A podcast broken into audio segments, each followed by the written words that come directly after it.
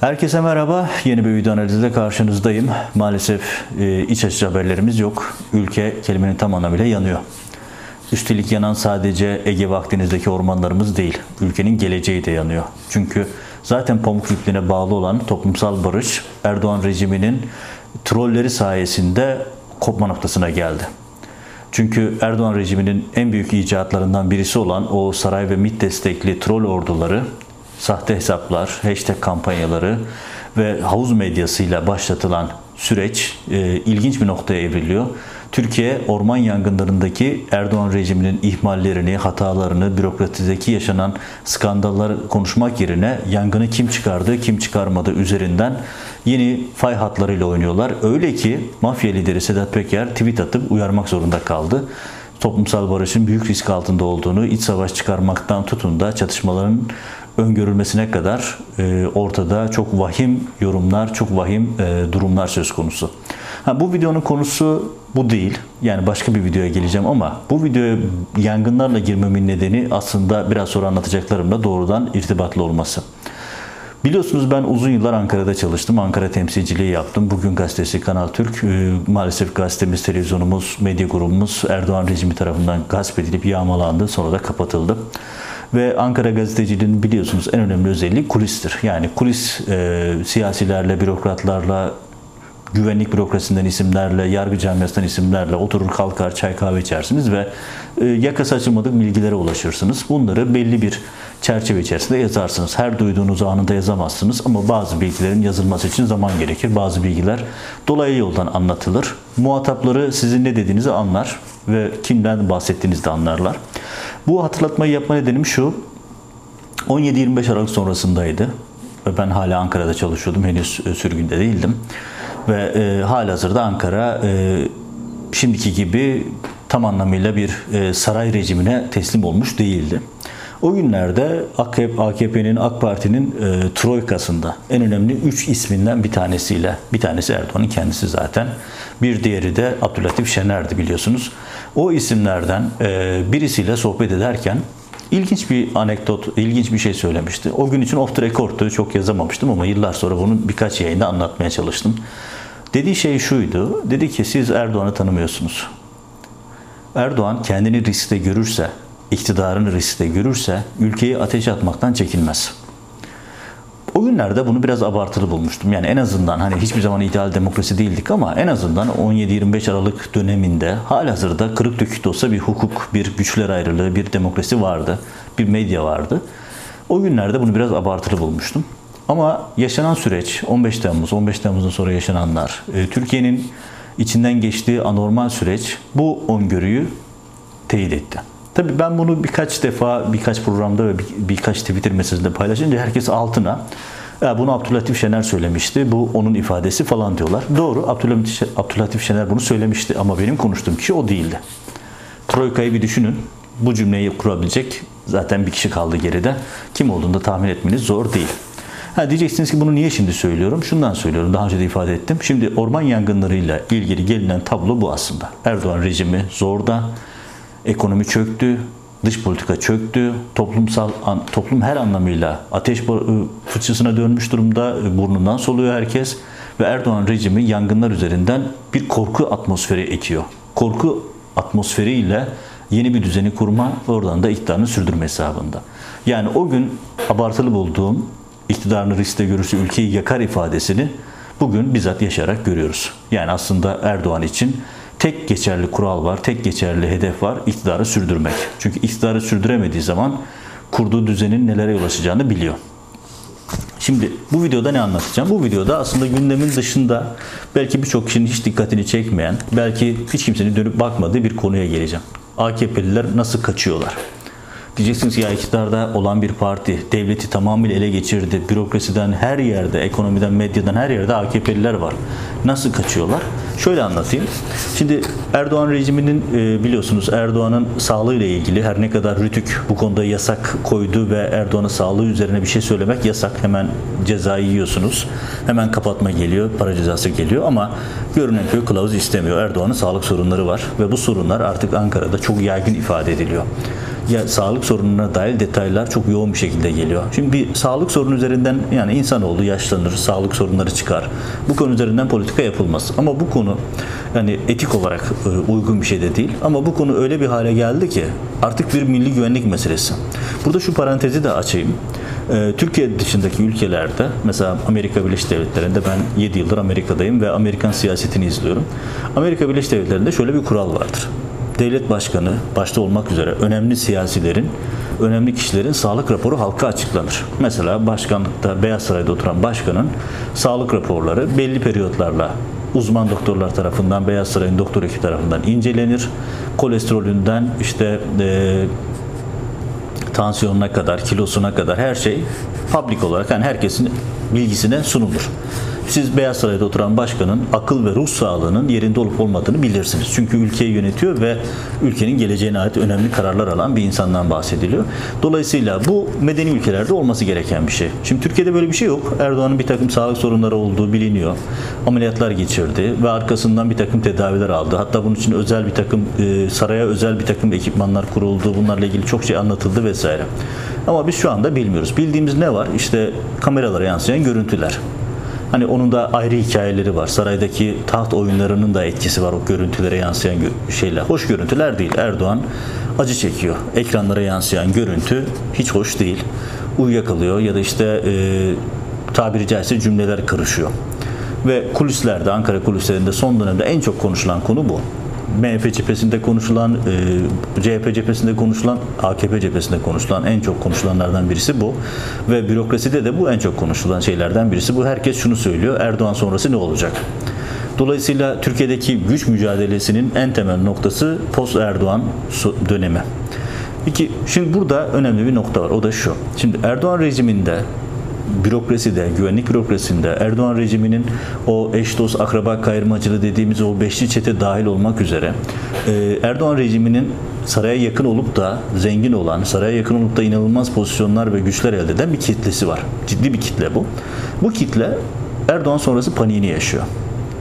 Ve bu panik şöyle yansıyor. Dediler denen şey şu ya da benim edindiğim bilgiler şu.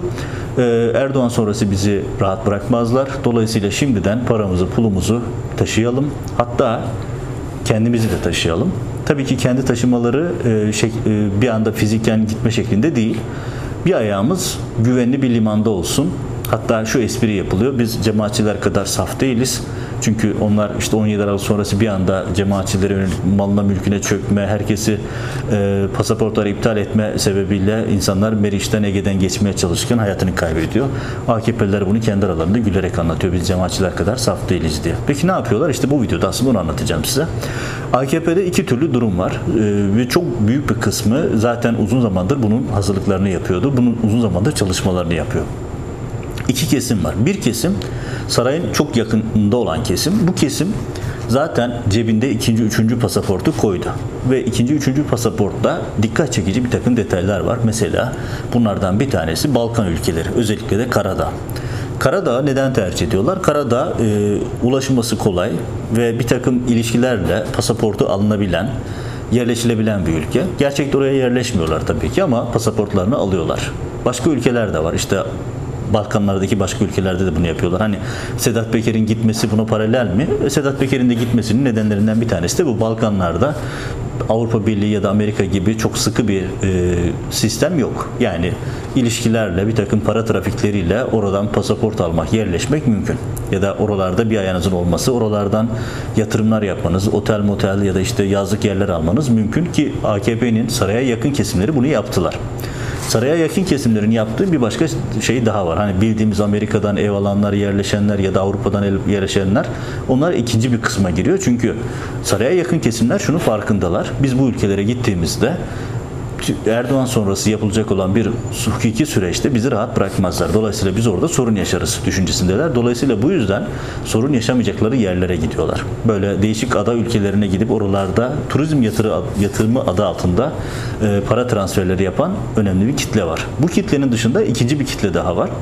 Ve bu kitle Hani birinci kesim 2-3 ülkenin pasaportunu şu anda cebinde taşıyor zaten. İkinci kesim saraya çok yakın olmamakla birlikte Erdoğan rejiminin nimetlerinden faydalanmış, çok ciddi para kazanmış, çok ciddi para toplamış, e, para e, yapmış isimler. Bu kitle hayli geniş. Hani az buz bir rakamdan bahsetmiyoruz ve bu kitle yoğun bir şekilde başka ülkelerden pasaport almak, o ülkelerde oturum alma telaşında. Hatta bununla ilgili kurulmuş şirketler var. Ve bu şirketlerin bir ayağı Avrupa'da bir ayağı Türkiye'de ve bu şirketlerin yaptığı temel bir takım çalışmalar var. Ve bunların en belirgin 3 ülkede toplanmış vaziyette. Bir tanesi Portekiz, en çok tercih edilen ülke Portekiz şu anda. ikinci ülke İspanya, üçüncü ülke Yunanistan. Ha, Avrupa'nın başka ülkelerine de bir şekilde gidip oralarda çalışmak, yatırım yapmak isteyenler var ama onlar dediğim gibi hani suça bulaşanlar ya da bir şekilde saraya çok yakın olanlar oralarda başlarını arayacağını düşünüyorlar. Dolayısıyla başka ülkelere gidiyorlar.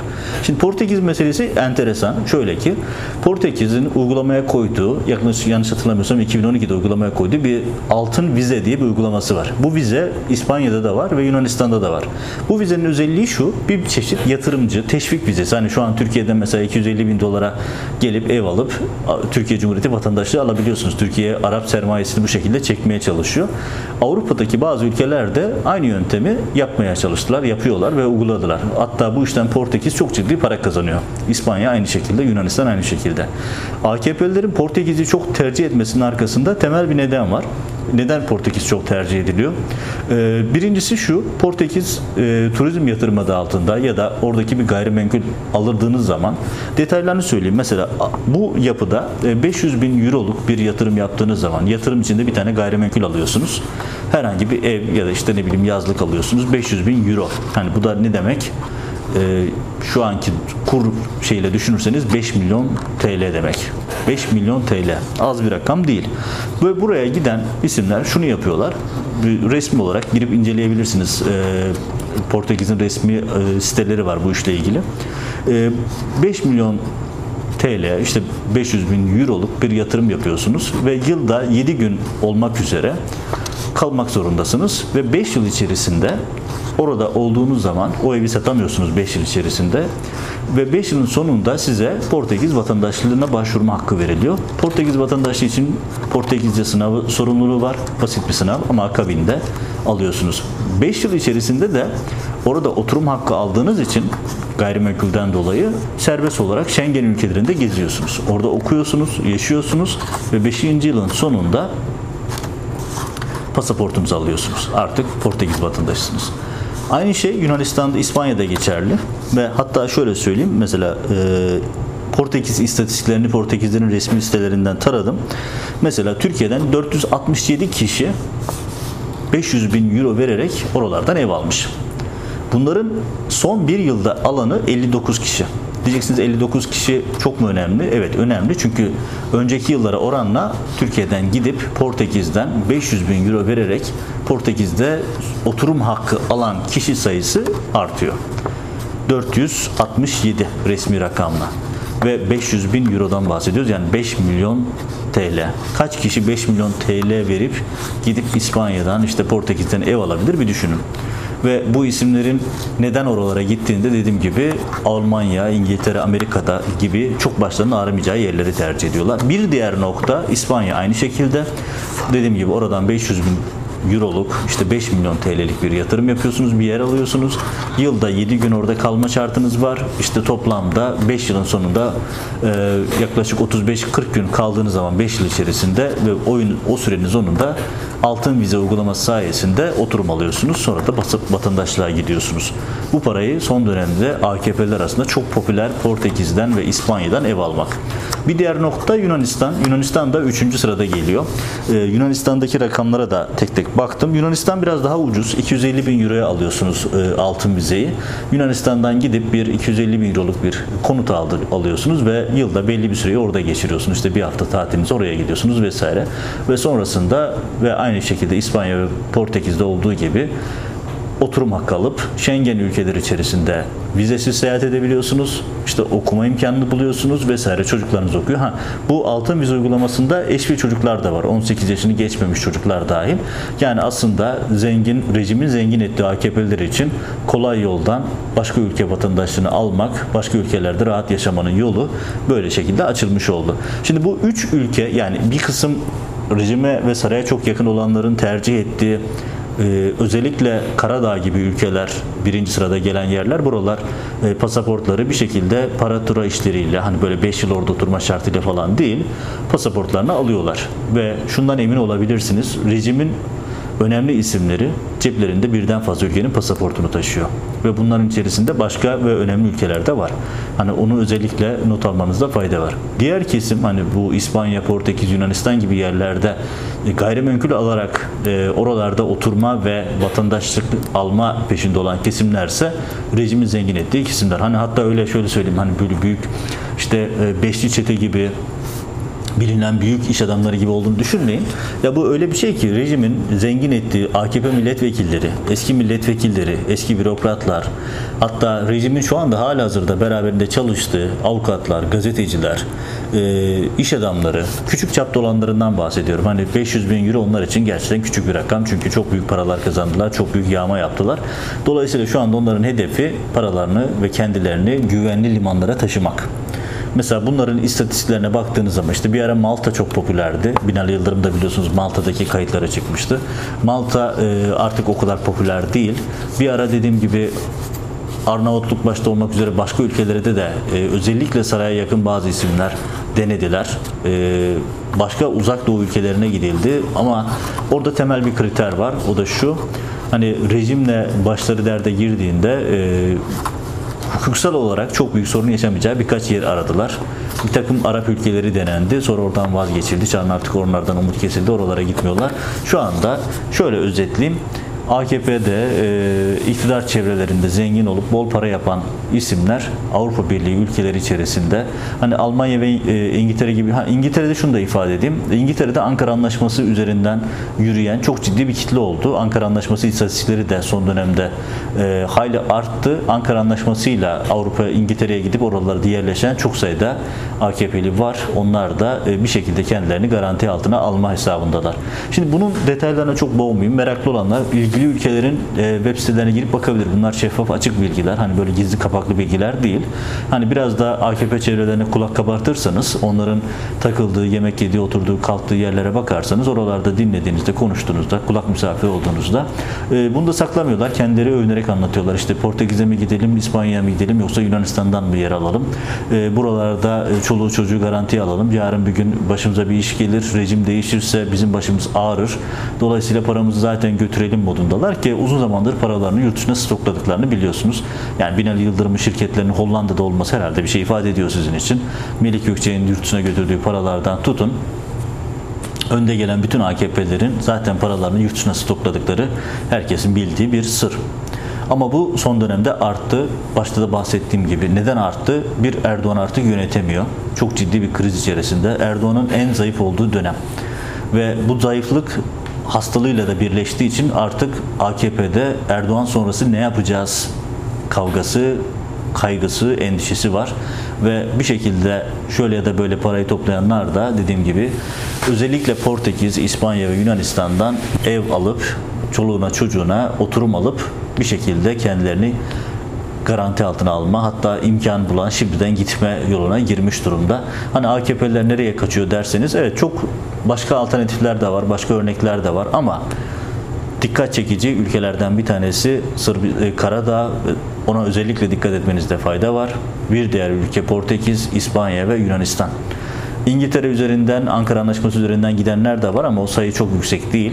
Başka ülkelere de bir şekilde kapağı atma hesabında olan çok ciddi bir kitle var, çok ciddi bir kesim var. Temel nedeni ne? Temel nedeni şu, şunu biliyorlar.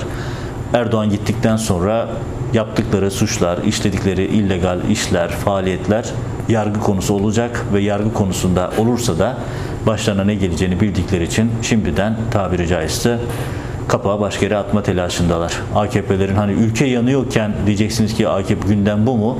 İnanılmaz bir durum ama ülke yanıyorken birçok AKP'nin gündemi bu. Ha, asıl esas gündemde şu, yangından da nasıl rant elde ederiz gündemi var. İnanılmaz bir durum ama buradan nasıl rant elde ederiz hesabını yapan çok ciddi bir kitle de var. Bunu da unutmayın diyelim. Evet, e, bugünkü yayında kısa bir e, araya girdi yapmış oldum. Hani ülke gündeminde çok önemli konular var. Yangın var, e, toplumsal tansiyon çok yüksek ama AKP cenahında ilginç bir gündem daha var. İşte onu size aktarmaya çalıştım. nereye kapağı atarız hesabını yapıyorlar ve öne geçen, öne çıkan ülkeler var. Düşünün 5 milyon TL gibi bir parayı verip yaklaşık 400 tam rakamda söyleyeyim 467 Haziran ayı itibariyle söylüyorum. Şu anda Temmuz, Ağustos'a geldik. Bir buçuk ay öncesinin rakamından söylüyorum.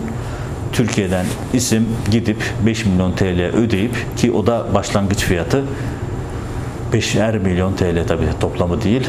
Ee, İspanya'dan, Portekiz'den, Yunanistan'dan konut alıp kendilerine vize, oturum hakkı alıyorlar. Ticari bir yatırım mı, ekonomik bir yatırım mı değerlendirmesi sizin yorumlarınıza kalmış. Evet önümüzdeki yayınlarda görüşmek üzere.